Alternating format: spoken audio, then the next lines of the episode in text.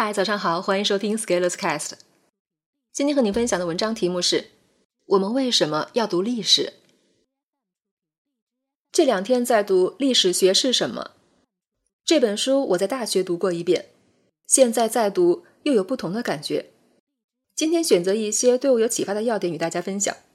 我的总体感觉是，如果你看不清当下，抽离看看历史会有启发的。尤其是创业、投资这种需要对时代有深刻洞见的人，认知升级离不开历史。一、观察一个大的事物，眼光不能只局限于小的范围内，需要有更加广阔的视野。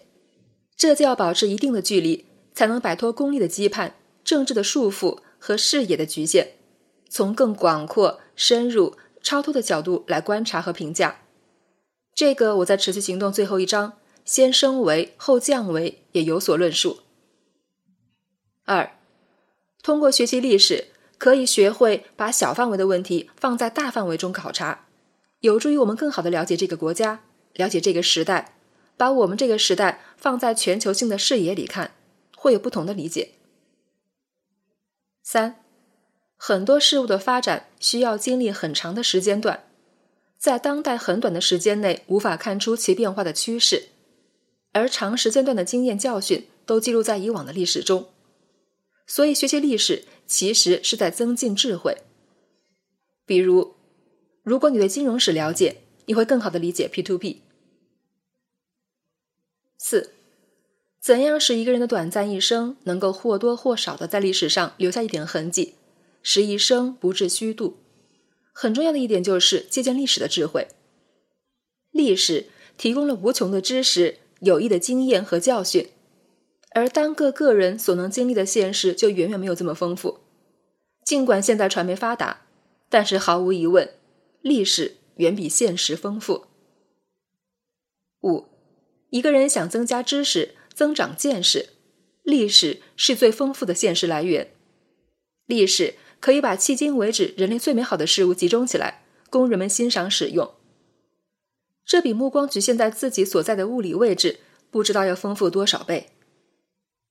六，精神生活并不一定和物质生活同步发达，在精神领域，进化论未必适用，所以艺术成就的高峰大部分在当代无法复现。通过历史向大师学习是很好的方法。七，科技创新领域从业者更要重视历史，以便于在未来更好的开展工作。八，历史智慧既有具体的，也有抽象的。从具体来看，人类无法从历史当中学到什么；从抽象而言，历史可以起到潜移默化的作用。我高中学历史也感到很头痛，后面长大了，尤其是开始持续行动以来，发现了历史的价值。当你沿着 N 阶持续行动的框架思考问题，从十天、一百天、一千天、一万天。十万天的角度一直看下去的时候，必然要遇到和解决历史的问题。